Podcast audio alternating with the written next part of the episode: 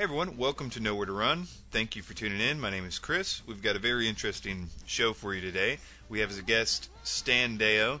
Stan is a very interesting guy. I have to go back to Derek and Sharon, who called him a modern day Da Vinci, and I really can't argue with that assessment. Uh, I'll go through some of the list of things that he's done uh, in his bio here. He's a computer programmer of mainframes in seven languages senior systems analyst, uh, research physicist, marine architect, advanced propulsion engineer for marine, air, and spacecraft, author of two books and six scientific papers. Um, some other things, amateur archaeologist in the Middle East, um, TV documentaries, different companies, university lecturer in 3D computer animation, biblical student, public, public lecturer on world events including the coming global economic collapse, developing solar related crisis in the Earth's climate, the UFO deception and its real intent, suppression of badly needed technologies, the coming destruction of America by civil war fo- followed by foreign invasion, and high voltage physics of cheaper energy. So it's a very impressive resume to say the least, but I think you'll find very quickly that he's uh, he's an expert in a lot of different kinds of fields, and there's not very little you can ask him that he doesn't have an informed answer on. Um, we start off this discussion talking a lot about physics and things like that that a lot of you may or may not be interested in. But if you if you're not, just stick around. I assure you, there's going to be something that you are interested in as we progress. And here we go. Actually, one of my first questions had to deal with uh, that. You said in the email that you knew Barry Setterfield personally. I thought that was great. I'd really just been fascinated by his research in regards to the age of the universe and the as it relates to and the six days of creation. I had so many questions regarding the physics and stuff about it. I guess I guess my my question to you is how how do you view the age of the universe and the six days of creation in light of all these um, interesting things that you look into? Well, Chris, there are two ways. I'm, I'm kind of divided and uh, certainly open to uh, discussion on both methods. One is the Setterfield method, which uh, uses a, um, a, a, decrease in the speed of light measured on samples he's taken uh, from uh, the 1800s to now and trying to extrapolate that back to the Big Bang type. And uh, when he does that, then the 6,000 year age for the universe could be calculated back uh, to fit within a very short timeline, not billions of years for the age of the universe, but you know maybe uh, 10,000 to uh, 50,000 years. Uh, it's a very mm, uh, risky way to, to try to extrapolate the age of the universe on uh, the speed of light because that curve that he develops is a, an exponential curve, and it's the, the tail of it is the beginning point, and it uh, just a slight deviation in the measurements. I mean, a very slight one in the last two or three hundred years could make that uh, starting point vary by hundreds of thousands of years. So I'm kind of thinking, well, okay, yes, the speed of light is slowing down. I understand why, and um, as far as we can determine from measurements, uh, the age of the universe is a lot uh, younger uh, in Earth years as, uh, as opposed to what modern science says. But um, the good point about that particular view, other than dating the age of the universe, is that it means that the star systems around us are a lot closer than we thought because light was traveling much faster in some areas and much slower in other areas. So um, either that or, or the majority of, of places uh, in the universe are a heck of a long way away because light was traveling very fast at the time. But we think based on what light is doing now, that they are closer uh, than they were at that time. Now, Dr. Schroeder's viewpoint um, is uh, one that I had considered before because of the um, first paragraph, the first verse in Bereshit, or Genesis, um, Bereshit in Hebrew. The first paragraph has the gap theory in it, which is the earth had become uh, null and void or waste and void and then was recreated or restructured for the time of Adam and Eve and the uh, seeding of the planet with uh, mankind. Now that means that there was a, an indefinite period of time before that, if we accept that uh, that tense of the verb. So at that uh, that structure, it could have been 25,000 years before that. It could have been um, 5 billion years. What the Genesis account does appear to be talking about is a 6,000 year period from when uh, God started to put man on the Earth in, the, in its current uh, structure. Right. So I, I think I, I tend to lean a little bit more toward Schroeder's view, but with parts of Setterfield's aging in it as well. So that's not squirting out. It's just saying there are parts of both of them I think I agree with. Right. That's kind of the way I felt about it too. There's, um, I mean, for the limited knowledge that I have about it, uh, one thing that you did mention that I, I find is um, not always taken into account. Like um, Gerald Schroeder does point out that it is the creation of the the Hebrew word neshama. I think uh, I don't know if I'm pronouncing that right, but essentially the soul of man that was breathed into the nostrils of Adam was apparently that where that count started. And, and you know, at six thousand years ago, you do start to see essentially civilization become uh, I don't know if conscious is the right word, but he doesn't, of course, discount the existence of the Neanderthal and everything else before that. Um, I I think a few things about that. And now I've I've heard you oftentimes describe um, the model. I think you're you're usually describing kind of the spin of the sun and different things uh, when describing the the tea or the paint can swirling around. I wonder if that is that kind of related to what I heard uh, Barry Setterfield talking about the the atomic clock slowing down in relation to um, the speed of light. Like they're basically slowing down at the same speed, so therefore trying to measure the speed of light with the atomic clock is kind of canceling itself out. Is that related to that theory that you tend to talk about? Yeah, they, they are related because um, Barry and I have discussed a number of things on this years ago, and the, the, problem is that modern day physics, at least out in the, in the public arena, says gravity is uh, still described by the Einstein 10-dimensional uh, matrix. And gravity is really, uh, when you when you find the cause, the root cause of gravity is a function of spin of a vortex in a fine structure, which they're now calling either dark energy or dark matter, which makes up 75 to 80 percent of the universe, but we can't see it. And so they're they're backdooring into the uh, ether that the um, 19th and 18th century physicists uh, coined, you know, that name for ether, A-E-T-H-E-R, uh, as that fine structure of space. So it's like a fluid that's so fine it goes through everything. It, it's so fine that its particles are smaller than the smallest thing that you can imagine by you know millions of times. Whatever its size is doesn't matter. There is this fluid that behaves like water, uh, and it, it does uh, spin. And when it spins, and it, when it's caused to spin, at the center of that spin, it will form a gravitational field, but that field is not one directional. It because a vortex uh, sends waves out away from the spin center and collects waves reflecting back to the spin center. It's called divergent convergent waves. Because it has those two um, wave fronts uh, passing through each other, it generates shells with rings, like um, somewhat like the rings of uh, Saturn uh, uh, or, and Jupiter used to have them as well until they collapsed on the surface. But those rings are uh, to be um, equated to electron orbits around a nucleus. And the the more correct interpretation we have at this point of a nucleus is not raised and stuck in a little, you know, raisin bun down there in the center with the neutrons and protons and uh, all the other bits and pieces stuck in like some kind of a, a pie mix. It is uh, a view of a spinning vortex with a, uh, a center that's somewhat like the sun, except that it has layers to it and then uh, rings around it, which form by the spin of that particular vortex, which is different for each atom and uh, for each planet and for each star and for each galaxy and each galactic cluster. But all these things do affect the passage of electromagnetic radiation, which, of which light is a portion. So light's velocity is relative to the gravitational system in which it's in. So when he says that it, it's a, a canceling effect, basically he's probably right. It, it's very difficult to measure the speed of light at our local area. We have to have uh, a much greater yardstick to measure it. Uh, so, gosh, right. things things are a lot closer in some respects to us than we thought, which means that star travel could be uh, a lot less painful.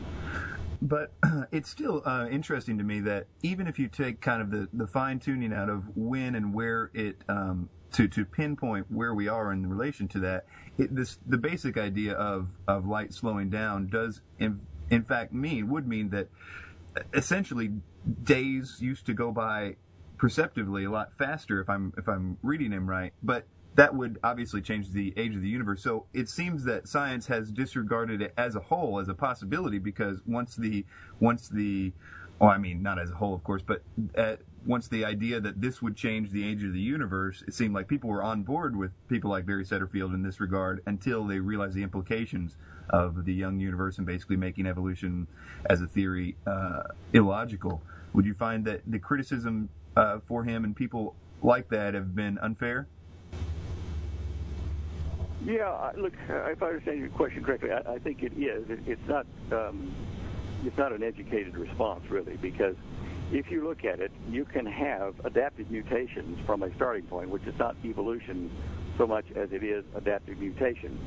And if you look at a lot of the species of plants and animal life on the planet, you will see that certain uh, types of insects and plants and, and, and animals have characteristics that they could not have spontaneously evolved because it would have destroyed them in the process. Uh, there's a beetle that would have destroyed itself because it has an explosive mix of chemicals that it shoots out its backside and causes an explosion in its enemy's face. Uh, trying to evolve that would have destroyed the insect along the way. So the, the gene pool wouldn't have carried it forward. These things show that there has to be intelligent design at the start of everything we have on the planet. After that, it then started to uh, certainly mutate uh, to match environmental conditions and, and, survival conditions, and that's not evolution, that's adaptive mutation. So um, if, if, they look at it, they would really understand that that's what's happening. The, the age of the universe is certainly, gosh, a very relative thing, but I think it is a lot younger, a lot, lot, lot younger than what people think. For instance, you're talking about the speed of light varying if you take a sound wave and you put it out in the air, it might travel at 1,100 feet per second. But if you put it in a bar of nickel, solid nickel metal, it might travel at 20,000 feet per second because it's more dense. So in the beginning, in the Big Bang, when you had that concentration of mass at, at the very center of, of, the universe as we know it, then everything was very dense, more dense like the, the nickel. So the waveforms, the electromagnetic waveforms, would have traveled a lot faster. But as the density started to drop, as the universe expanded, then it started to travel slower. So now then we're, we're measuring, saying, well, look, um, you know, uh, light travels at 186, 106,000 miles per second. Um, therefore, you know, the light from these star systems we see uh, is so far away. And as I said, it, it's relative because the, the, the speed of light varied from the Big Bang till now. And so when you try to calculate, some things will be closer, some things will be further. Uh, right. One of the things that we found in studying gravity um, with, with, this new concept of um, vortex theory is that uh, the creator of the universe was right-handed. How does that grab you? Hmm. and everything seemed to follow thereafter into a right-handed rule of spin and interaction and collision, and um, that was the beginning. There had to be a, some directional spin, which uh, from the uh, ancient Hebrew we can determine was the right hand of God was the right. That's provocative indeed. Yeah, that's that's interesting. Um, I got two more kind of physics questions before we get into a lot of. I mean, there's so much to talk about. Um, but actually, you can pretty much choose which one of these you you feel uh, more passionate about. I guess because I, I, don't know how much time we want to spend on this. Although it's just fascinating to me, but I don't know how much it will be to every, anybody or all, the majority of people. Anyway, um, one of them is quantum physics generally non-local reality what have you determined that could the implications of that could be and mean? And the other is just a question that i've had in regard to quantized redshift.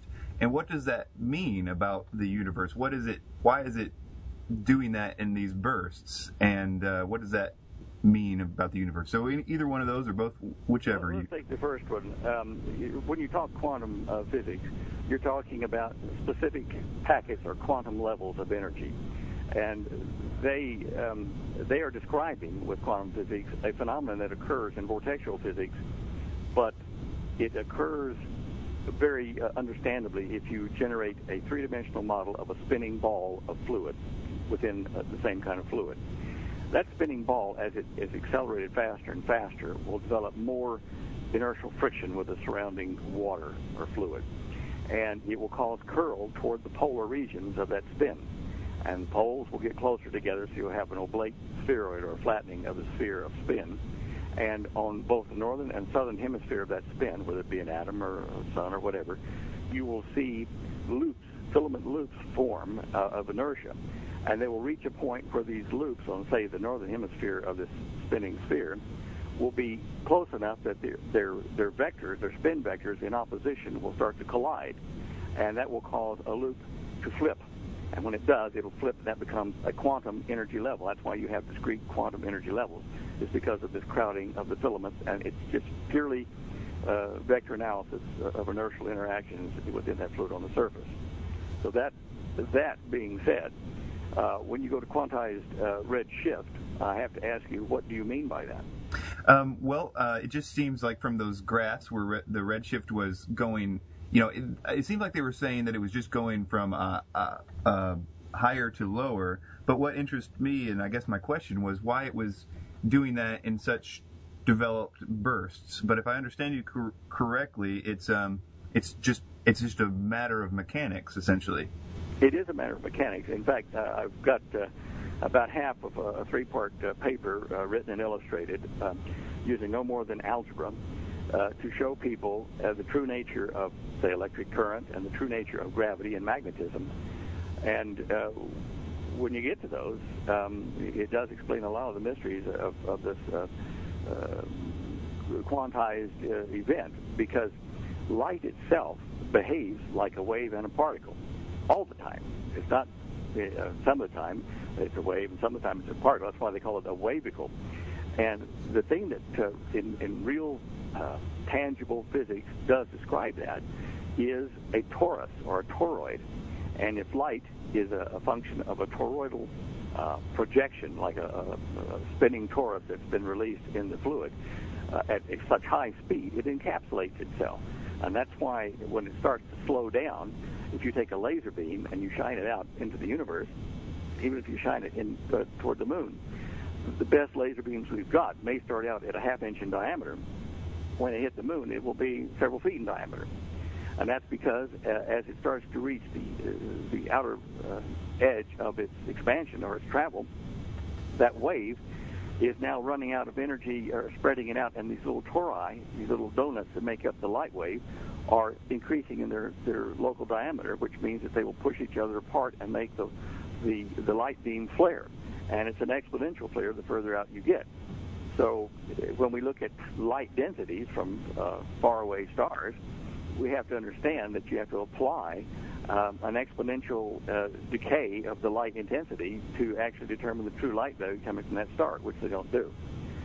Um, and that's because light is, is a bunch of, uh, of um, coherent, in, in, in a laser, a coherent uh, toroidal uh, spins. And it's uh, just like you blow a smoke ring, uh, you know, with a cigar and stuff. That smoke ring is just spinning extremely fast and certainly, when you spin a smoke ring or a toroidal thing like that in the universe, uh, in the fluid of space, when you spin something at the limit velocity of light in that region of space, it generates more than just a, a, uh, single toroid or single donut. The actual donut itself develops ring donuts around it that are equal space. And they can even have donuts on the donuts, uh, on the secondary donuts, depending upon the relative velocity to the region of space and the energy density of that wave. So uh, that's why uh, you have these quantized, uh, quantized um, views or, or, graphs of the, the redshift or of uh, the particulate nature of light, because it is both a, a uh, spinning fluid and a defined particle. And you can prove this to yourself by just generating uh, air donuts yourself with uh, smoke in a Coke bottle. Take cut the bottom off of a two-liter Coke bottle, and so you can uh, slam it onto the bottom uh, with your hand, fill it with cigar smoke, and shoot little smoke rings out onto the desktop. And you'll find that these, these smoke rings out of your, your Coke bottle will actually bounce off each other like particles. But they have a wave nature because they have spin, which gives you, of course, um, um, uh, a, a, um, oh, what do you call it, a, a radial or um, um, degree velocity. You know, uh, not not a linear velocity. What am I trying to say? You know, when you have spin measured in radians per 2nd Mm-hmm. You know what I'm talking about with radians per second? No. Okay. Well, anyway, it's degrees per second spin. Uh, it, it's spin uh, defined in degrees per unit of time, or, or you know. Uh, uh as opposed to miles per hour in a straight line. But anyway, that's it does have a wave function because it has periodic motion in that spin. So you're saying it's not necessarily dependent on what everybody's saying that being observed has really nothing to do with it. It's just a fault in the in the philosophy of this situation. Yeah, I think so. Hmm. Very very interesting. Um, Okay, well, let's move on a little bit to a different topic. Um, one thing I wanted to say, what your um, your book, The Cosmic Conspiracy, which was written some odd 30 years ago, uh, I, I, I, think. Um, you know, looking at this, I think a lot of the people that are now starting to understand a, a general term I've been using is kind of this ancient of days, uh, Guy Malone, you know, conference, those that kind of thinking. Um, a lot of the people on the network that I'm on, Revelations Radio Network, and you know, a lot of this stuff that we're all looking into was really in a in a large measure, if I'm understanding it correctly, pretty much started with that book. Whether or not people uh, found out about it there, it's it's hard to tell. But would you would you see that as kind of like the first thing that was saying? Because you basically were saying, hey, everybody, watch out for a essentially a, a alien threat that you know would come at a time of great um, disaster and offer us like this this way out, this sort of messiahship thing. Um, could you expand on that a little bit? Yeah, I'm going to tell you an interesting story about that, Chris. I do agree with what you're saying, and um, you know, it's not really been a, a thing with me to go out and tell everybody, look, I said that first, because that's not the important issue. The important issue is, is that people are talking about it, expanding on it, and adding their two cents worth, which I think is great. But what they don't know is how I got that information. And um, it uh, it was a process of things that were supernatural. Um, I nearly died back in '69 before I even went to Australia and before I wrote the book. And when I was out of the body that particular uh, evening, and did come back, uh, while I was out of the body though, I understood. I was I was shown. Um, like it, my mind expanded out there, and uh, I wanted to know how the universe worked. I wanted to know a lot of things, and the answers were given to me. Um, uh, they just appeared in my mind uh, while I was out there, and I was able to look at Einstein's uh, relativity and see how the good points of it were, and really how the whole universe worked. I, I understood it was quite simple out there. Once I squeezed back into my body and, and had to come back, uh, a lot of things slipped out the side of the shoe. You know, I I didn't bring them back with me consciously, but that that day when I woke up back in my bed, uh, you know, in my body, and uh, had recovered, I, I got up and I went to. Um, it was early in the morning, and I went to um, an all-night diner to to have breakfast. And I was in kind of a daze still after coming back from this out-of-body experience out there, and, and seeing my life history and all that kind of stuff flash. It did flash before me. It just went all over the place. But anyway, I was in a daze, and I was sitting there at the counter. I'd ordered uh, bacon, eggs, and toast or something like that, and coffee. And I had a napkin there, and and I was doodling on it, waiting for the girl to bring my order. And um, the next thing I remember, she says to me, "Oh, what's that?" And I looked down at the napkin. I'd drawn a picture of the world and little continents on it, and I had written a title, "Diagnosis: World Conquest" on it. I said, "I don't know. I guess it's I, I, it's a book I'm going to write, I guess." And that moment is when I started realizing things were different for me, and for years thereafter, in fact, even to this day, uh, there are things that I get in dream states early in the morning which are supernatural, and, and uh, I got a lot of them in those days in the early uh, 70s, which led to the cosmic conspiracy. It led me to the understanding of the of the uh, how the saucers work, how gravity works, um, um, why the deceptive alien landing is coming, how it fits with prophecy. All these things came that way, and so uh, you know, even one time in the middle of the book, I, I was trying to figure out the Great Seal of the United States and, and the mystery behind it. In the afternoon, about two o'clock, and I was still writing the book, The Cosmic Conspiracy, at that time. And uh, as I was sitting there at the uh, computer typing it out, a sudden drowsiness came on me. So heavy, it was like I had been drugged, and I fell to the floor, and and just had to lay down and sleep at two o'clock in the afternoon, which is quite unusual for me. Anyway, so I laid down, went to sleep immediately, and I was uh, in a dream state, uh, standing on a um, desert plain with a pyramid there without a top, and um, I saw. Um, uh, like um, the eye with wings, trying like an eagle, trying to set itself on that pyramid and and be the top of the pyramid, but it couldn't quite do it. It, it didn't belong, and it, it sat there uh, onto the pyramid uh, up above it, trying to close and, and become, I guess, the great one. and the lettering that was on the pyramid was the, the lettering you see um, on the Great Seal of the United States, uh, the numbering.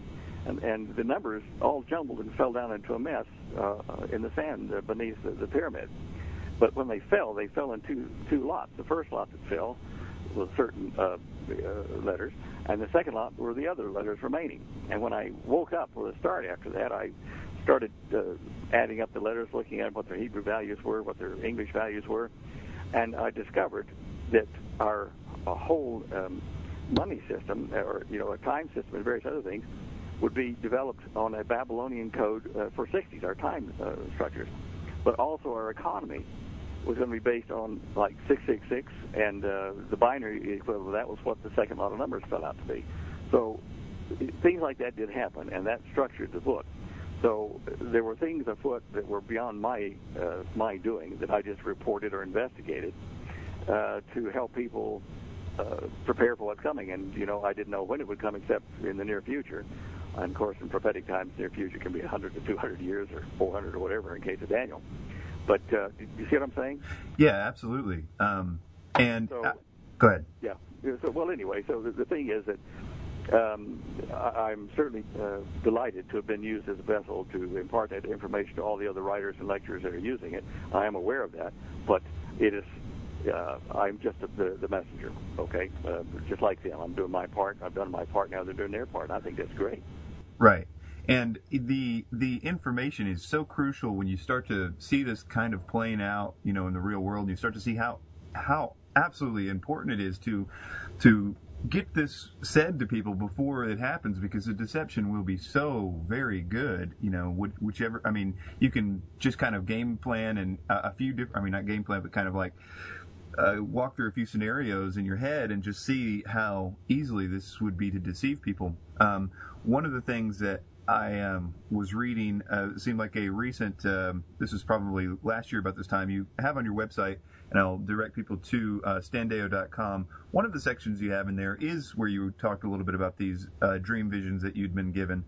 And um, and you can find there what he's talking about with the seal, and that's really interesting to check out because I think a lot of us, you know, think we have it figured out with what the seal means and everything, but that is extremely important, especially if you kind of understand of the phoenix, what that phoenix is, and what it, what out of the ashes of its, um, you know, what it's going to rise to, and, and everything, because it, it, I think it's in a, in a sense, do you, I don't know if I want to go here quite yet, but it's like the the new new world order. It's like the new world order almost must kind of col- not collapse in itself before this new new world order rises. I don't know if that's. Um, I don't necessarily want to go there. I'm not sure if I understand that fourth, right. It's the fourth great empire, so. Right. You know. Um, but but um, uh, the thing that I was concerned about is this this this dream vision in 2007, where you kind of kind of had this. Uh, vision of something that might be a false rapture or something like that. And just to be saying this clearly, uh, on your website, you do do a very fair job of kind of looking at the rapture and saying, you know, it could happen here, here, here, or you know, you know, very fair look at it without really any um, particular, you know, whatever. But the no false pedantic, no, no pedantic viewpoint anyway. Yeah. Right, and I think that um, I think that I'm in the same place with you uh, on, on, all that stuff. And, and one of the things that on um, that we've been looking into is the different scenarios for the false rapture and different things like that. Talked a lot about Project Bluebeam and things like that. And uh, one thing, and, and w- with Bluebeam, I'm always concerned because it doesn't really seem like there's actually any beaming anybody up, so to speak. And I don't know if that technology exists, but I'm sure that they can do a lot of deception, regardless of you know that. So I guess my question is, what scenarios have you um, kind of run through your head in regards to that? How do you see any of that playing out? Well, uh, many years ago when I was in Australia, uh, I think probably before I even wrote The Cosmic Conspiracy, I was debating in uh, a Theosophical Society meeting one evening there in Perth. And I was debating one of the uh, leading uh, exponents of uh, a New Age movement out of the Findhorn Society in England and he was definitely uh, on the side of the not nice guys according to the Bible. He and I both realized, looking at each other across the room, we debated over this uh, uh, rapture business, and he said, "Look, it will be." Telling the folks there at a meeting, it will be the removal of all the people whose vibrations have not yet matched the new age, and we will send them back to other incarnations in other worlds to develop and polish their souls until their vibrations are right. And then, of course, it came my time. We were both standing up, and I said, "Yeah, well, the Bible says there will be a false uh, arrival and uh, a false rapture before the real people are taken." I said, "You might take a few people off in your spacecraft as you're talking about, and, and however you do it." and then explain to people that that explains the rapture. Now let's get down to business. The people who are still running around saying that's that's not true, you're imposters. Let's put them in jail or cut their heads off. I said, I know where you're coming from. And right. he looked at me across the room and he just smiled. You know, at that moment we both knew that we were on opposite sides of the fence fighting, you know, over that issue, which is a very crucial issue coming to play even now. Hmm. So uh, we've seen people like, uh, oh, um, I think it's, uh, let me just think a second. Uh, Sheldan Nidle, for instance, um, with his uh, Galactic Federation and, uh, and a history of you know all that, uh, it plays right into that deceptive awareness. Our elder brothers in space are going to come. We're going to be put into a a holodeck type environment, which is absolute crud anyway. But um, there's so much of this stuff out there floating around that people who are not solidly grounded in the truth of the Torah or the Bible uh, are going to be horribly misled. You know, they're going to think, ah, look, here are these super beings. They they have, uh, uh, you know, audio vision of the crucifixion. They have audio vision of the creation, you know, in the garden and stuff. These these are, are the real thing. You know, let's follow them. And uh, these these things they could have actual uh, footage or information, you know, video and audio information of these events. If they were the fallen ones who were there attending the event, they could have uh, videotaped it or however they record it, and they could have brought it forward in time in their craft because they can they can uh, time travel forward. I don't know about backward for sure, but forward they can. And so these same beings uh, are going to have, you know, just incontrovertible proof as far as most people are concerned that they were here and helped create man, and they are the ones we call the gods because they were super beings, super technology, and they're here to help us out. Now, this is what's about to play out in some respect when we are at the edge of World War III, right in the middle of it, perhaps the start of it, when our world economy is failing, when our crops are failing, which they're doing rapidly now, when our weather has gone chaotic because of uh, quote unquote global warming, um, when all of these factors are, are threatening mankind in every country, every place on the earth is at threat of being destroyed in a huge way by one or all of these various disaster curves. I expect them to stand, you know, to come forward and say, look, we're not going to butt in, but we're going to offer you a way to save your planet and yourselves if you follow this model. We'll help your people. You'll, you'll appoint, uh, you know, we'll help you do that. In fact, appoint a world leader and a council to represent all the nations, and we'll help you um, rationalize your differences of philosophy and religion and tell you the truth about everything, and it will help you solve the planet. And if you want, if you don't, we'll just go off and, and let you do what you're doing, and, and you'll die. You know, that's an offer you can't refuse. Hmm. So uh, that's the way it's going to be put to people, and that's why uh, it's saying, uh, I believe it's in Matthew, that the uh, that it's such a clever deception that even the very elect would be fooled, if such were possible. Now I don't know whether that if such were possible because the indwelling of the Holy Spirit says, don't believe it, it's bull dust, or if they're not here because the rapture's taken them. Right. it could, it could be either of those ways, or another I haven't even thought about. But uh, it is going to be so clever, as I say, that that, that God-fearing people could be deceived if if they weren't warned in advance. They would think it's the real thing. So this does speak of a false uh, rapture, of a false Messiah type thing being set up, because people are looking for that, and they're going to give them what they think they're they're looking for, and that's that's the deception we've got to watch out for. Right.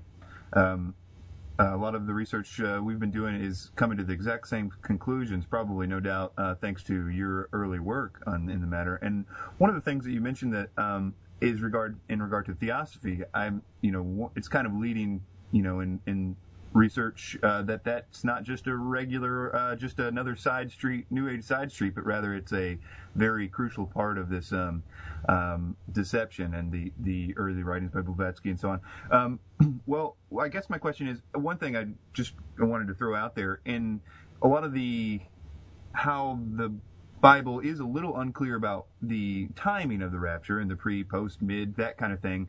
I've all, often looked at it as because uh, Satan is essentially counting on Revelation from prophets and to to kind of game plan his reaction to it. It seems like the story of the Bible is him waiting on the new revelation to, you know, uh, formulate his plan in relation to it. So I see that as sort of a benevolent way of God kind of giving us the framework, but not the exact time, and so therefore he has had to kind of set up a few different scenarios in his and I think that's why you see a lot of the channeled information and so on, kind of almost having conflicting reports. Like you said, um, a lot of the reports are it's going to be to take up the people that aren't ready, and then some of it is I'm we're going to take up the people that are ready, i.e., the the people that understand the new age and stuff. They're the ones going to be raptured. It seems like be all over the place, but I really like the way that you presented that, and it, it's um it's something to really think that there would be, in fact, a false rapture of those, and then they'd say, hey, let's get down to business, and then very interesting. Chris, there's something uh, you remind me of here uh, in talking about theosophy being at the root of a lot of the modern deceptions or secret societies. I did find that the Great White Brotherhood, or the White Lodge in Masonic circles, but the Great White Brotherhood is at the root of nearly every um, modern, large uh, uh, philosophic organization that is not Christian. It is it is something you trace them back, trace them back until they all mention at the root of it is the Great White Brotherhood. You know, posing as an angel of light. You know, the, the Satan comes back posing as an angel or messenger of light, and this is what they're talking about: the light, the white light, the, you know, the Great White Brotherhood, and that that permeates all of these secret societies. Hmm. Well, uh, one thing I need to ask you, I think, uh, I heard, I think it was in the Ancient of Days panel discussion where you were talking about um, in, the Air Force, you had this uh, thing where they were kind of, uh, I don't know what the nature of it was, but they got everybody to instantly kind of read a long series of books. And you were kind of saying that there was a training thing going on, some very, and, you know, looking at the military and stuff, there's definitely a lot of kind of interesting esoteric stuff that they they're doing in regards to you know uh, who knows what but anyway you mentioned in that that that that uh, eventually you were prayed over, and a lot of the stuff that you were able to see and kind of like think of, and then see the, see it kind of manifest like in you know graphic form uh, to understand different things went away. That ability went away. So which um, so how does that play into the different types of uh, visions that you would have in regards to a lot of this stuff? Is, is there now I have I have dream visions which are are definitely dream visions that I don't control. I I see them. They are graphic as as things are uh, when they come from the Lord, because they uh, instead of words so much, uh, sometimes I have seen words, but mainly it is images uh, and uh, images doing things so that I can remember them rather than in abstract form. I mean, a dream vision like that given to a guy in India uh, who speaks uh, Hindustani or something, he could understand that vision because it's, it's graphic things of real images he can understand and relate to. He sees a play in his mind. That's different than what I had before, where I could say, uh, see a flying saucer out there and say, well, uh, how does it work? And it would uh, take itself apart in my mind and uh, you know, in a dream state, and it would uh, open up and let me fly around inside of it. I could direct it. That's different than what happened after I was prayed over. After I was prayed over, um, I, I, I was never able to do that anymore, which is fine. But um, the what I did get was the um, periodic dream vision, and I say periodic, you know, maybe two or three, four years at a time between such events. And sometime it would be of, of an airplane crash that's about to happen, and uh, um, I, I fell down in a very tired day after I finished the Cosmic Conspiracy one afternoon, and again in the afternoon fell asleep because I'd been working so many hours straight through. And I had a dream vision of an aircraft, um, a Lufthansa aircraft, a commercial craft, about the crash in uh, Europe somewhere, and uh, I was on board. And um, the way I came on board was I, I came right through the front of the cockpit, right between the pilots, and I could see the fear on their faces because they knew they were going down and they couldn't control it, and their knuckles were white as they gripped uh, the um, um, controls to, you know, for you know uh, both the nav, uh, you know, like direction control, the wheel, and the uh, the power.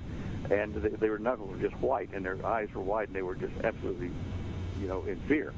And I passed right through them, and was allowed to stand in the aisle, um, facing back up because the, the plane was at an angle coming in, and I could see people all through there, you know, crying and worrying and panicking, and I knew my my job there, and I raised my hand and I said, "How many of you are believers in Jesus Christ and are saved?"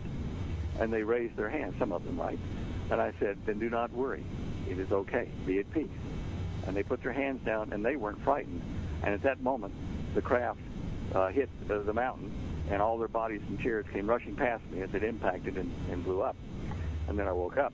Well, it happened um, either that day or the next day on the timeline uh, in uh, Europe, and the Lufthansa went down. So I was there inside that craft, and the Lord had put me there, I guess, to give peace to those people who were believers um, just before the impact. It's strange, isn't it?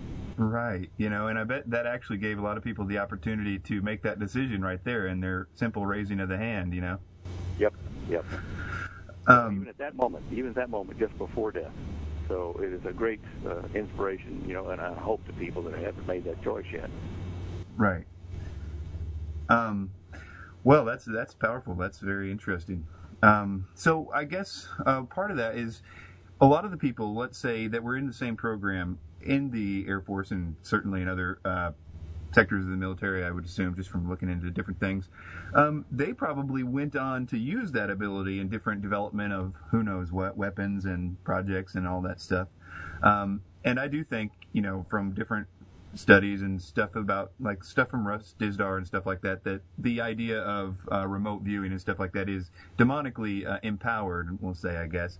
Um, and obviously if it is demonically empowered it would be essentially uh, eventually serving the agenda of that um, of the demonic realm. So they're developing things that would benefit that um, realm. So I guess my question is have you found anybody that was kind of paralleling what you were doing that went on from those kind of projects to I don't know. Um, do you see a connection, I guess, in Okay, well, I'm sorry, this is a huge loaded question, but you also mentioned in the PID radio interview that you were helping a guy develop a, well, you didn't help him, he just asked you to come look at this Tesla coil that he was building. It was a fantastic Tesla coil or whatever, and he was having trouble with certain things.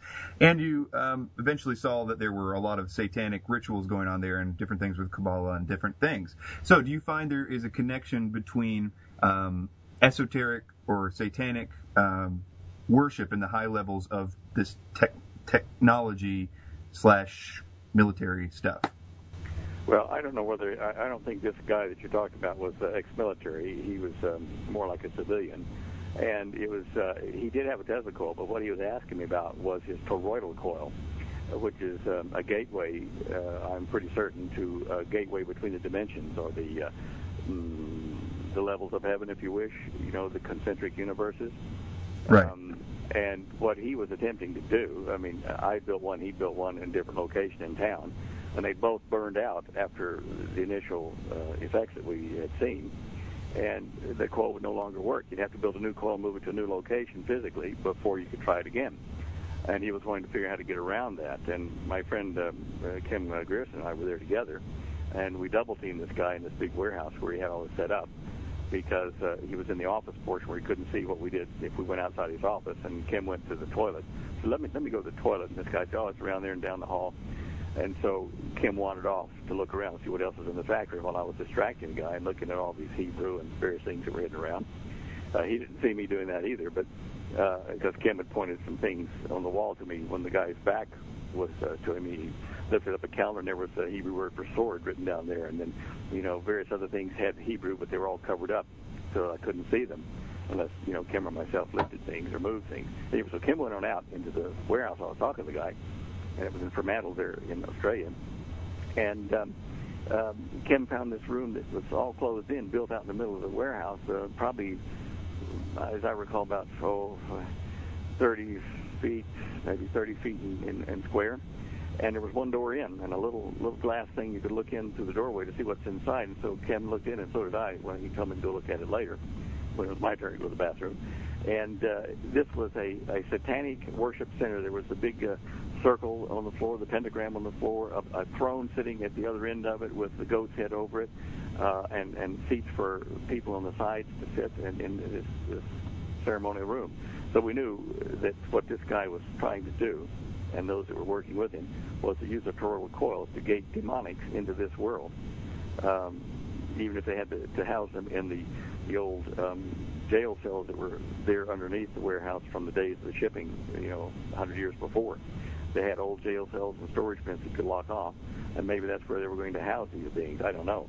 But that is what they were after. And I, I got to tell you, when you are standing there looking at the evil, evil things that we saw and realize what they were trying to do was, you know, a horrible thing like a stargate in essence, except it's a dimensional gate to gate in worse than the Goa'uld of the Stargate series. These are demons. I mean, real, real bad dudes.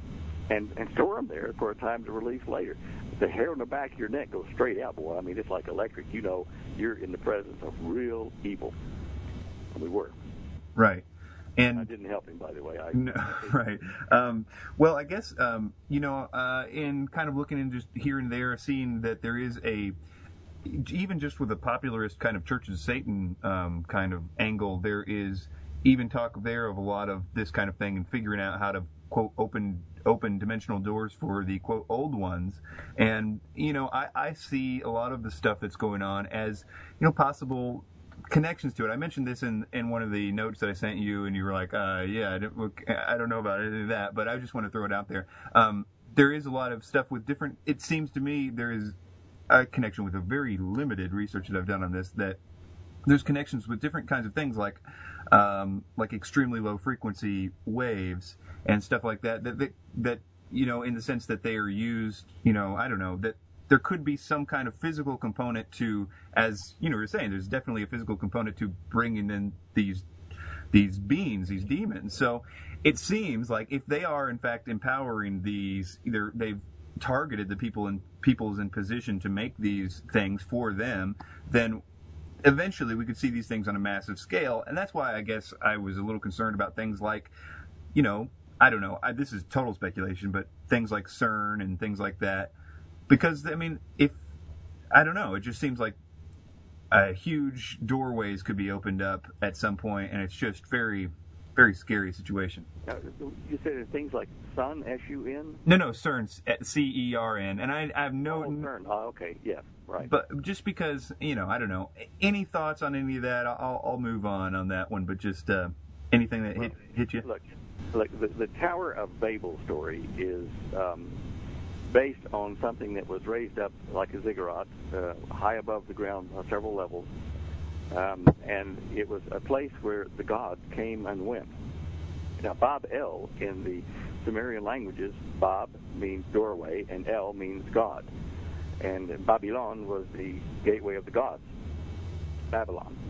Now, I did manage to discover a stela, uh, which was made in the time of Marduk, which had part of the, of the architectural plans for building the ziggurats with the top level for where the gods came and went and there is a circular thing on it, and because it was a um, oh, a, a flat drawing, a 2D drawing, I'm reasonably certain it was meant to be 2D. On the top level of the ziggurat was a circular, in fact, two circular uh, areas where the gods came and went from inside of a, of a more square-looking room. So it's like a stargate or a star bubble or whatever.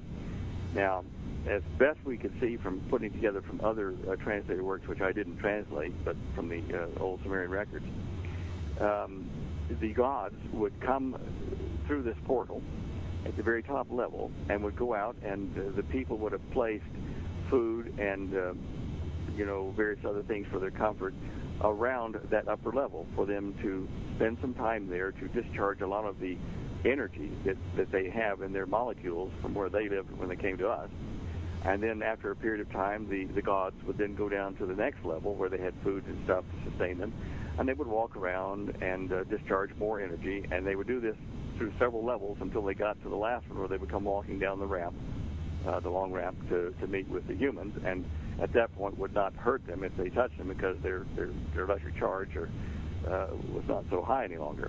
So it was a, a thing that we had uh, hypothesized in looking at parallel universes or concentric universes is that there are different energy density levels between them, and at the level where, say, like God would exist, the energy density would be so huge that to look face to face with God would destroy your presence here. I mean, just you know, instantly because of the energy. And we found a reference to that in um, the account where Moses was on the, the mountain and wanting to see God, which is a natural thing And God said, look, I can't do it. I can show you my shadow projected onto this cloud while you hide in that uh, cleft in the, in the mountain there. But uh, if I were to show you direct, I would destroy you with my presence. I'm sorry. Now, that is a big change from the time of Noah, when Noah walked daily and talked with God in the gardens and out and around and said, you know, how things, what's, you know, what's going on. Adam. And God said, look, I'm not going to be here with man. I'm not. My spirit is not going to strive with you forever. I'm leaving in 120 years or whatever it is, and I'm, I'm not going to be able to do this. And the disparity between the energy densities of our universe and, and his one, concentric one around us, is going to be increasingly great and great and great until they merge. At, at which time, in the in the Revelation of John, this Earth, this universe, everything that we know here will pass away in a fervent heat, and will be replaced by a new heaven and earth. Um, so they will continue, but uh, you know the model will continue, but at a different energy density where God is, okayed it.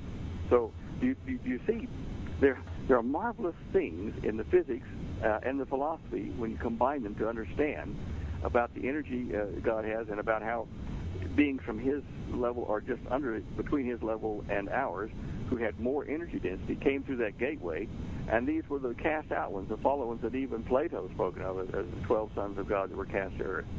Um, there may have been more, but at least 12 spoken of in the Atlantis uh, uh, debate in Critias and Timaeus. And they had to come through a gate like that, be cast to the earth, build 12 centers, and the earth then split the time of Peleg, and then you have uh, the, the, the legend of Atlantis over in the uh, Persian Gulf region, and then there were 11 other places, you know, probably South America and China and various other places where these beings uh, mixed with humans and did various things and passed various technologies on. And this is our ancient history, uh, very, very vague as it is, but that that ties in with uh, Genesis 6. Sure. And they're going to be using that ancient history essentially against us to prove their version of it here very shortly. I think Absolutely. it's Absolutely. You've got it in one. Absolutely. Um, not be deceived. It is going to be so darn clever. I know because we we we still haven't got any answer for things like the pyramids and how they were built, and so it'd just be so easily to deceive us on just showing us that.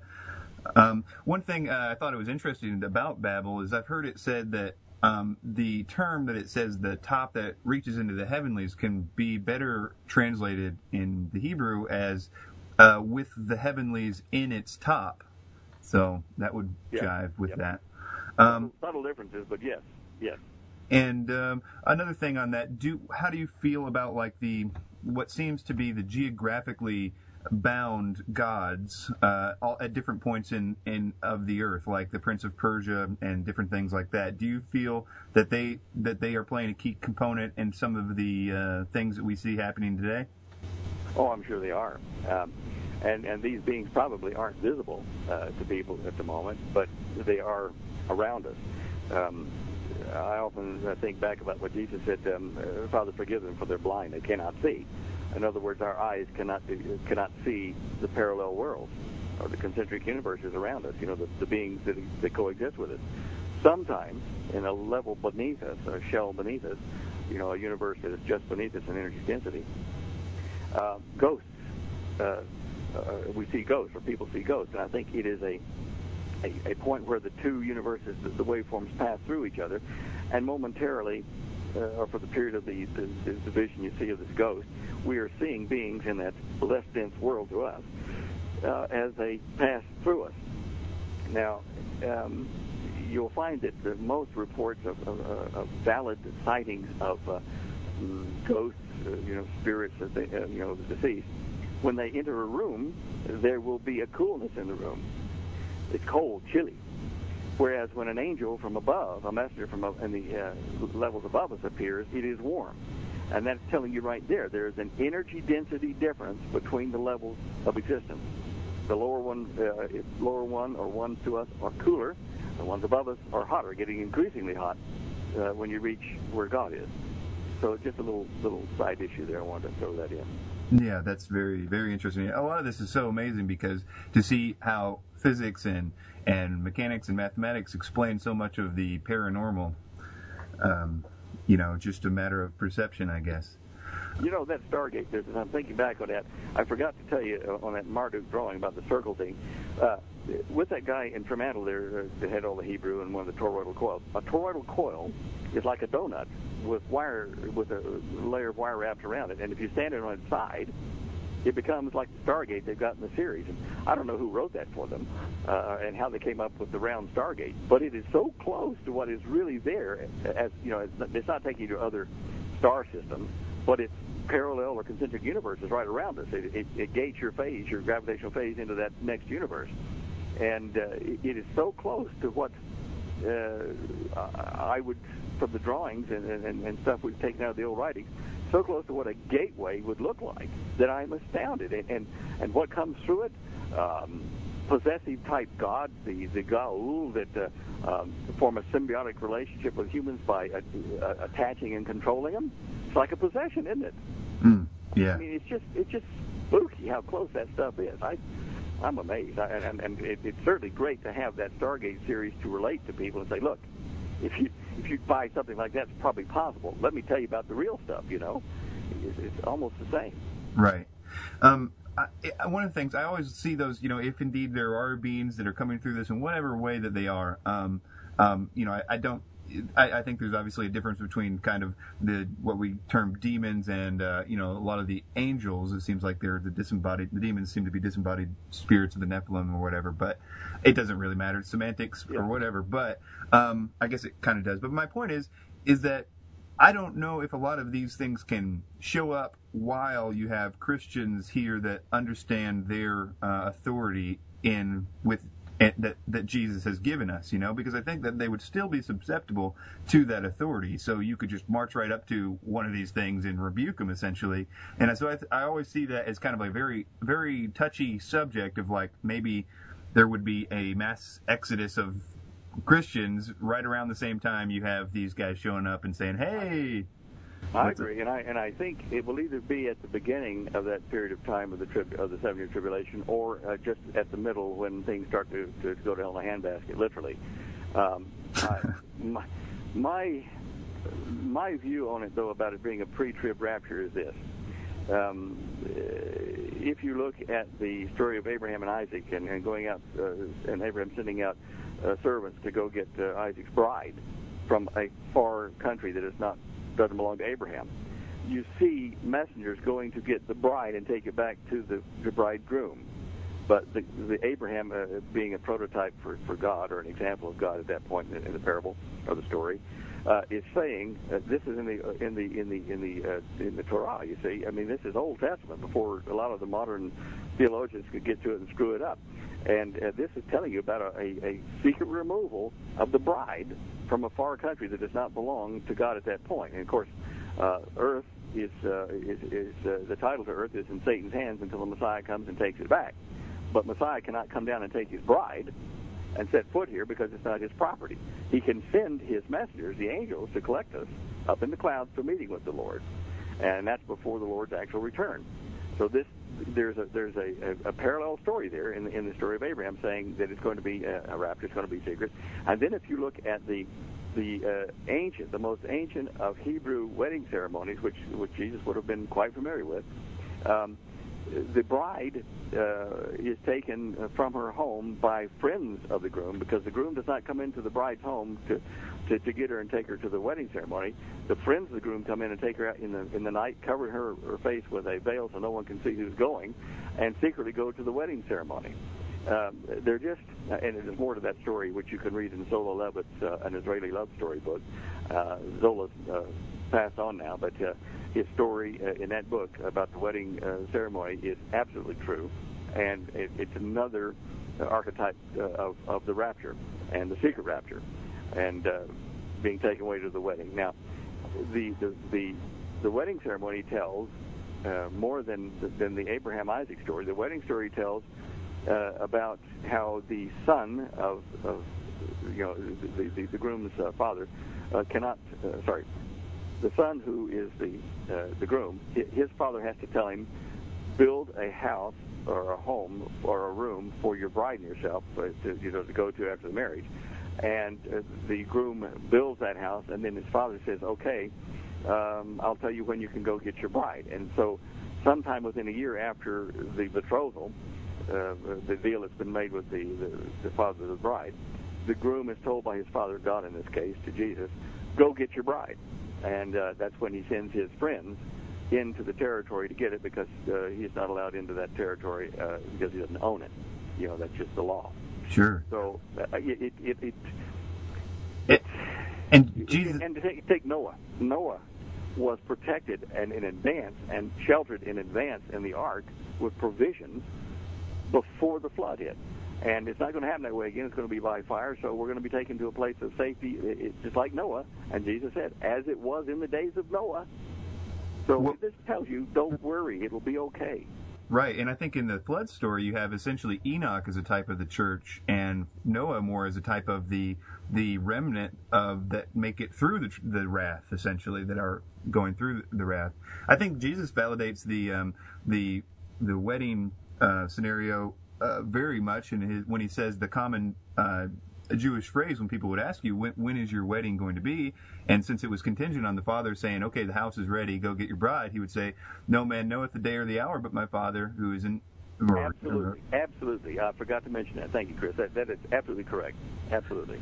Right. I mean, there's just so many little clues there that tell you straight from the mouth of Jesus himself, in several of the versions, you know, of the books of the New Testament. It's got to be that way. Mm-hmm. And oh, you look, there's a little slight error in the translation, the Nestle Greek, or sorry, in the in the uh, not the Nestle Greek, but the the Greek translations that are floating around in, in English of the New Testament. Uh, in Thessalonians, we're talking about, uh, and they shall be, those who are living shall be caught up in clouds to the meeting, you know, uh, uh, with the Messiah. It's actually they shall be caught up inside clouds, like a glowing cloud of light around them. And uh, uh, many years ago, I, I was married before, and uh, my my wife uh, at that time had a dream vision in the middle of the night and woke me up to tell me about seeing our bodies with white cloud-like glowing things, and our atoms were vibrating, and our bodies were being pulled out of the physical body up into a meeting with the Lord in the air. And so that's when I started looking at the, the Nestle's Greek and going back to the translation of that that preposition, and found that it was we are being caught up inside clouds to a meeting with the Lord in the in the air. So very we're going to go. We're going to go, and we're going to go uh, in a in a nice way. Praise God for that. Um, Absolutely. Um, let's see here. I got a few things. First of all, Zola Levitt. Yeah, he's a national treasure. It's a shame that he's gone, but uh, but wow, what a load, a lot of information he has um, left for us. I, I miss him actually. I I, I really do. I, I like Zola. He was a good man. Yeah. Um, um, one thing I've noticed, and there is, you know, with all the stuff that you do and all the, you know, this just all over the board, you have very little that I can find. I'm sure that there are um, Deyo detractors, people that um, that are, you know, very uh, angry with you and are. I mean, is it what? What? I mean, at least I can't see them. Do you have your fair share of uh, of opposition out there? Well, let's say that if you look on the internet, there's probably 95, 96% pro. I'm 4% saying that I'm a Looney Tune and too heavy on the religious stuff. And uh, uh, I read those as well as the others when they come in. And um, I try to meet uh, any criticism as far as uh, physics or philosophy or whatever. And um, uh, it's hard for them to really maintain an anti-Stanley position when I will debate with them uh, and even look at my own position and and uh, try to see if there's fault in that because uh, nobody died and left me with the absolute understanding of the truth of the Bible and I think no Christian here on the earth is uh, any more you know enlightened in that respect than the rest of us. We're all students, not teachers of the Bible. We're students trying to learn together. And once I make that clear to people that look, okay, I'm not beating the drum and saying you have to believe me that I I believe I'm absolutely correct. I this is why I think I'm correct on whatever issue it is. So it makes them hard to to to remain, you know, nasty and antagonistic. But uh, there's one physicist who, who certainly has has uh, remained that way. I, I won't mention his name here, but uh, that is on purely the physics of gravity and, and existence of, of uh, everything. But uh, he and I've had some rather interesting exchanges of, of dialogue. But um, no, I, I don't worry about that much, and I and I don't really feel that pressure these days. Um, I'm just doing, you know, what I think is right, and uh, certainly am open to correction. So right. that way, it's very hard to argue with me. Um, I, I, yeah, um, I got. I, let's see, we're right here at an hour. Do you have a few more minutes to spend with me? I got just a few more questions, if that's all right. Okay, all right. Um, basically, uh, let's see. I'll try to hit the uh, important stuff here. One thing um, I wanted to ask you about just because I'm curious, and I and I heard you mention this before. Uh, in regards to chemtrails, I've never heard anybody give me a really good explanation. Just wanted if you had any idea what they were. I remember you had said they had. You weren't saying in any way definitively that they might have been about global dimming, and I was wondering because I see them at night too, like in the moonlight and stuff. That it seems to be almost more prevalent. So I just wanted to see if you had any input on that. Well, uh, I still maintain that the majority of them, not all of them, some of them I'm sure are probably experiments on the population with various uh, methods uh, of being able to immunize a large segment of the population by aerosols, you know, against flu and pandemics and various other things that may occur in the bio war coming. But the majority of what we've seen um, in the day and even those at night, what they're doing is they're putting up a, a, a um, metallicized uh, aerosol which even uh, Dr. Teller uh, proposed many, many years ago. And uh, that was to change the albedo or the reflective index of the planet. And um, by doing this, even at night, what you do, if you do it at night, you hold heat into an area. If you do it during the day, then you reflect uh, heat away. But there's another part of this, another type of uh, chemtrail that is used to hide uh, military and, and sensitive locations from satellite observation. So there are a number of things at play there, different uh, agenda. Hmm. But um, that's that's where I live. I don't think that they're trying to kill us off. It, right. It may be bad for us to breathe aluminum particulates and stuff. I, I think it probably is, but right. it, it's a trade-off between being blown away in a nuclear war or burned to death by the sun and all the crops failing and the infrastructure going to hell overnight, or okay, some of you are going to get emphysema, we're going to have some fatalities, but you know we're trying to save the majority of the people. So I'm, I'm not really one of these people that says, look, go hang the government or the Air Force for doing this. I think I understand why, and um, it, it is not without its dangers to the public. But I think I probably would be moved to do the same thing if I knew everything they did. Great, it's fair enough. I, I, really hope you're you're correct on that. I really do. I think that's that's fair, very fair. Um, another question about um, this. Wanted to get your quick opinion on this. You had mentioned before that the asteroid belt may have been the result of a, a spinning body stopping spinning for whatever reason. Maybe they were interloper to the solar system, and maybe. But my question is, in regards to Mars, it does seem that there is I don't know. I've heard that there's one side of the face of Mars is is littered with the asteroids, which is indicative of a very short period of time in which it was kind of done, uh, uh, and, and maybe describing force. My my my question is: is it is that physically possible to? Because I think to that planet. Because I think sometimes they say that the asteroid belt is because a planet was trying to form and didn't quite successfully form, and then it turned into asteroid belt. So I guess my that's the question. Okay, let, let, me let me say this. If you go to the website to standeyo.com and get inside the site there to the, the main page, uh, not the splash page, on the left you'll see um, a menu, and there uh, down about oh six or seven down you'll see something called Stan's Corner, and that's the part of the website that I get to play with. And Holly maintains everything else, which is huge. But I occasionally go into Stan's Corner, which is my little private page there, and I put stuff up that I think is important. And I've just put up a, a link at the very top of that page you go to called The Face of Mars question mark. Now, this is a PDF file. You have to use Acrobat to, to read it. But I have taken an excerpt from one of the last editions of Cosmic Conspiracy, uh, updated it a bit, and put it in there to explain about that asteroid belt and about the surface of Mars and why half of it has crud all over it and why there's a long gash in it. Um, I, it was either a small planet, a planetoid, uh, about uh, 300 to 600 miles in diameter that occupied the what is now the asteroid belt, or there was a moon about that size and a planet together there.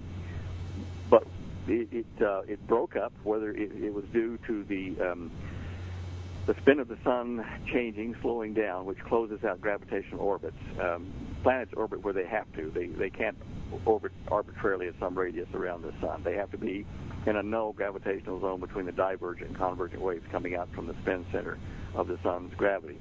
So we think the asteroid belt um, is in transit at the moment. It's, it's, being broken up because the layer that used to form a null, where a planet could uh, hold that orbit, is now is now closing out, uh, where the divergent convergent waves are, uh, waves are canceling, which means uh, that the planet broke up because it could no longer be supported because it was, it was being sheared by the gravitational changes and it uh, whether it was the planetoid or a moon of it uh, ended up bouncing out of that orbit and hitting the surface of Mars.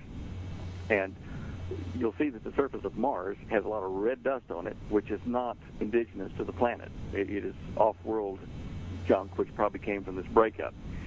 The gash uh, on the surface of Mars, um, it, it, impacts and spreads out like a, an impact cone, if you wish, like a, tri- long triangular cone. And the face on Mars, a farce, as I call it, by all these people trying to tell us it was a face in that debris and everything. If you look at the satellite photos that, that NASA has, early ones and later ones, you will see that all of those um, crystalline shapes like pyramids in that area, and even the face piece itself, are on pieces or large pieces of a curved surface that impacted and unfolded on the surface of Mars. Planets and planetoids, when they cool, form, and this is no you know secret, like the Earth has it too. There are mountains of mass underneath uh, the Earth, uh, you know, on the surface that connect to the surface, but point down like structures into the Earth as it cools and it, it, it crystallizes. And so these were large crystalline structures that were formed inside of a 300 to 600 mile diameter object uh, that, that impacted, broke apart, and it impacted uh, reasonably slowly. It, it, it, was first trapped, as the dust was, in an orbit around Mars. The orbit decayed. It was it wasn't a high speed thing, in other words, and it it uh, impacted on the surface of Mars relatively slowly, which then allowed the the sphere to break and its innards be exposed to the surface of the planet and uh, become like pyramids or, or crystalline structures. And uh, the, the, evidence is there. Even the curl of the the, the plate, which uh, was originally the surface of the planetoid, helps us to determine the curve radius of the structure that hits. And then looking at the mass which is distributed around, you can kind of put all those together and estimate the size of the mass. So uh, I think we'll find water on Mars, I, uh, and a lot of it, and I think we'll find a lot of other things buried on Mars, which will be of quite interest to us. Once you get past all the red dust that came as a result of the planetary breakup, or planet breakup and, and orbital moon orbit in the asteroid belt. Uh, that's a long way to answer your question, but go and look at face of Mars question mark PDF I've got, and I've got pictures in there to explain in, in better detail than what I just did what I think happened there and, and why the evidence uh, uh, displays that great. That's very, very informative. Um, uh, I, I, I, needed all that information. That's really good. Um, one, one thing, um, first of all, standeyo.com and the news there that Holly does is just phenomenal. It's like probably the most plagiarized news source on the an alternative media. Uh, people, it's it's it's, it's people's uh, show prep uh, for so many uh, alternative media shows, I'm sure. And uh, she does so much credit for all the various stuff that she does. Uh, the Dare to Prepare book and um, and and everything. The, the what's the series? The the series that I'm drawing a blank right now. Um, the, sorry, the what? The the the um, all the, the models of where to live. I'm, I'm totally drawing a blank on oh, the name. Prudent places. Prudent ah, places that's it. Yeah, absolutely. Yeah. Um, I, I, she's just such a such a, a, a, great light. I mean, it seems like so much so much uh, productions going on there. Um, well, I tell you what, she gets up at 5:30 before I do every morning. She takes the dogs for a walk. She comes back in, grabs the news, and around eight o'clock, if she's lucky, I roll my ancient carpets out of bed and start to help. But she's there every day rain or shine, putting up news for us and for Steve Quayle's website. And uh, so, you know, my hat's off to her. I'm, I'm thanking you for, for recognizing how much work she does. Uh, people just don't realize how much it takes. It takes till 10 o'clock in the morning to, to get Steve's done, and then we get ours done after that, plus her, her uh, homemaker duties, plus writing another book uh, on the gardening stuff and, and updating other things uh, on the website and posting new things and, and preparedness, uh, you know, on the website where you can download it all. So, you know, you can understand how she works 100 hours a week, and so do I. I just work a little bit later than she does in the evening. So, yeah, she's she's a trooper. And uh, finally, I, I, just want to ask: Is there anything that uh, you know, with all the geopolitical things and things going on right now, uh, what what's your, been your primary burden lately? What have you been focusing your energies on? What do you feel passionate about as of late? well, uh, that's interesting. Uh, we're we've been doing a lot for other folks uh, for a number of years, and right now, uh, we our information sources tell us that it's so soon that the war is going to start in the Middle East, that we have to endure until the Messiah comes. And so we're trying to get our own preparedness up. Um, racing around looking at uh, the various alternate energy things that people can get off the shelf and how they can make better use of it for cheaper dollars. So we're spending a lot of time on that with uh, looking at solar, uh, wind, um, thermal, geothermal, uh, even the atmospheric uh, uh, interface I was looking at, uh, which the patent office denied a patent on, uh, to help people get alternate power while they're enduring wherever they are. And then secondly, I'm working on, uh, we, we, Holly and I set up another company called Halo Orbital Technologies. Uh, we did that last year, and uh, its uh, basic function at the moment is to develop a flying saucer to show people how an aerodynamic saucer can be made versus an anti-gravity one, but it uses the same concept but with air instead of, of gravitational fields. We're, we're probably within a month, maybe two months, if I can get rid of all the delays uh, of having that fly. We've got all the parts in, designed to avionics, uh, the, the support superstructures being built or being cut now than over in Oklahoma, and I have to do some work on the the the, uh, the shell parts of it for the the saucer shape. And once that's done, uh, we should be able to make a test flight, as I say, within two months. Um, I was hoping to have made the flight by May, and we, in the middle of May, we had so many people wanting books and advice uh, that, that our our workload tripled, and it hasn't slowed down since then. So we've really had to pack more into each day than you can imagine. And about 10 days ago, lightning struck our office, take, took out Holly's computer, which is our most important site in the office, and uh, blew up the air conditioner up, or the evap cooler up the top, and did a few other things, exploded the thing next to me like a grenade, and uh, fortunately it was just superficial wounds to the head, and uh, so we were we're still delayed in that I'm still trying to replace the, the computer system and uh, got her limping along on a, a laptop that we had that wasn't damaged, and I've got her set up with wires running all over the office to various things and backed up data and stuff, and she's still functioning. And people probably didn't even see the hiccup in our system, but all that is very important at the moment, and, and, and foremost in our mind is to keep people advised of how soon things are about to happen, how much they need to prepare, what you know the priority things are, uh, how her book can help. Certainly, uh, there's uh, uh, when when the bomb drops, it's too late to start preparing. But right up to that moment, you can always do a little bit of preparation, and so that's important. And uh, the saucer and energy projects that I'm working on are important as well. If I can finish them in time, if not, well, they won't happen. But that's that's where my attention is focused. Um, basically, I'm letting the the cosmic conspiracy uh, talk for itself. Uh, we haven't reprinted because I just haven't had time. There's just not enough time to get it ready even for an ebook that people can download. Uh, I'm working on that paper I told you about about the true nature of gravity, uh, magnetism, and electricity, and showing you empirical tests that we've done in the northern southern hemispheres to prove it. And uh, these themselves are extraordinary, uh, simple tests to do with wire and a laser and a battery, and uh, uh, astounding. Uh, it shows the polarity of all atoms on the Earth to a gravitational field. So all these things are important. And I, and I think if I listed it on a piece of paper, which we tried to do the other day, I've got about 24 projects all marked urgent. so when you ask me which is foremost, uh, duh, I don't know, Chris. it feels like a shotgun out there. Well, I encourage everybody that's listening to uh, take some time after the show and pray for Stan and Holly and their their ministry and everything they do, and really just uh, try to make it a daily part of your prayers because they certainly could use it, and pray against any any oppression or anything that might be uh, trying to thwart it. That is much appreciated. Much appreciated. We do that every day, but we need much more prayer behind us. Okay. Thank you for your time, Stan. I can't thank you enough. And if you ever uh, need a, a, platform to, to discuss anything else, I'd be happy to uh, offer offer it to you. Thank you, Chris. I do appreciate that. Okay. And uh, get prepared.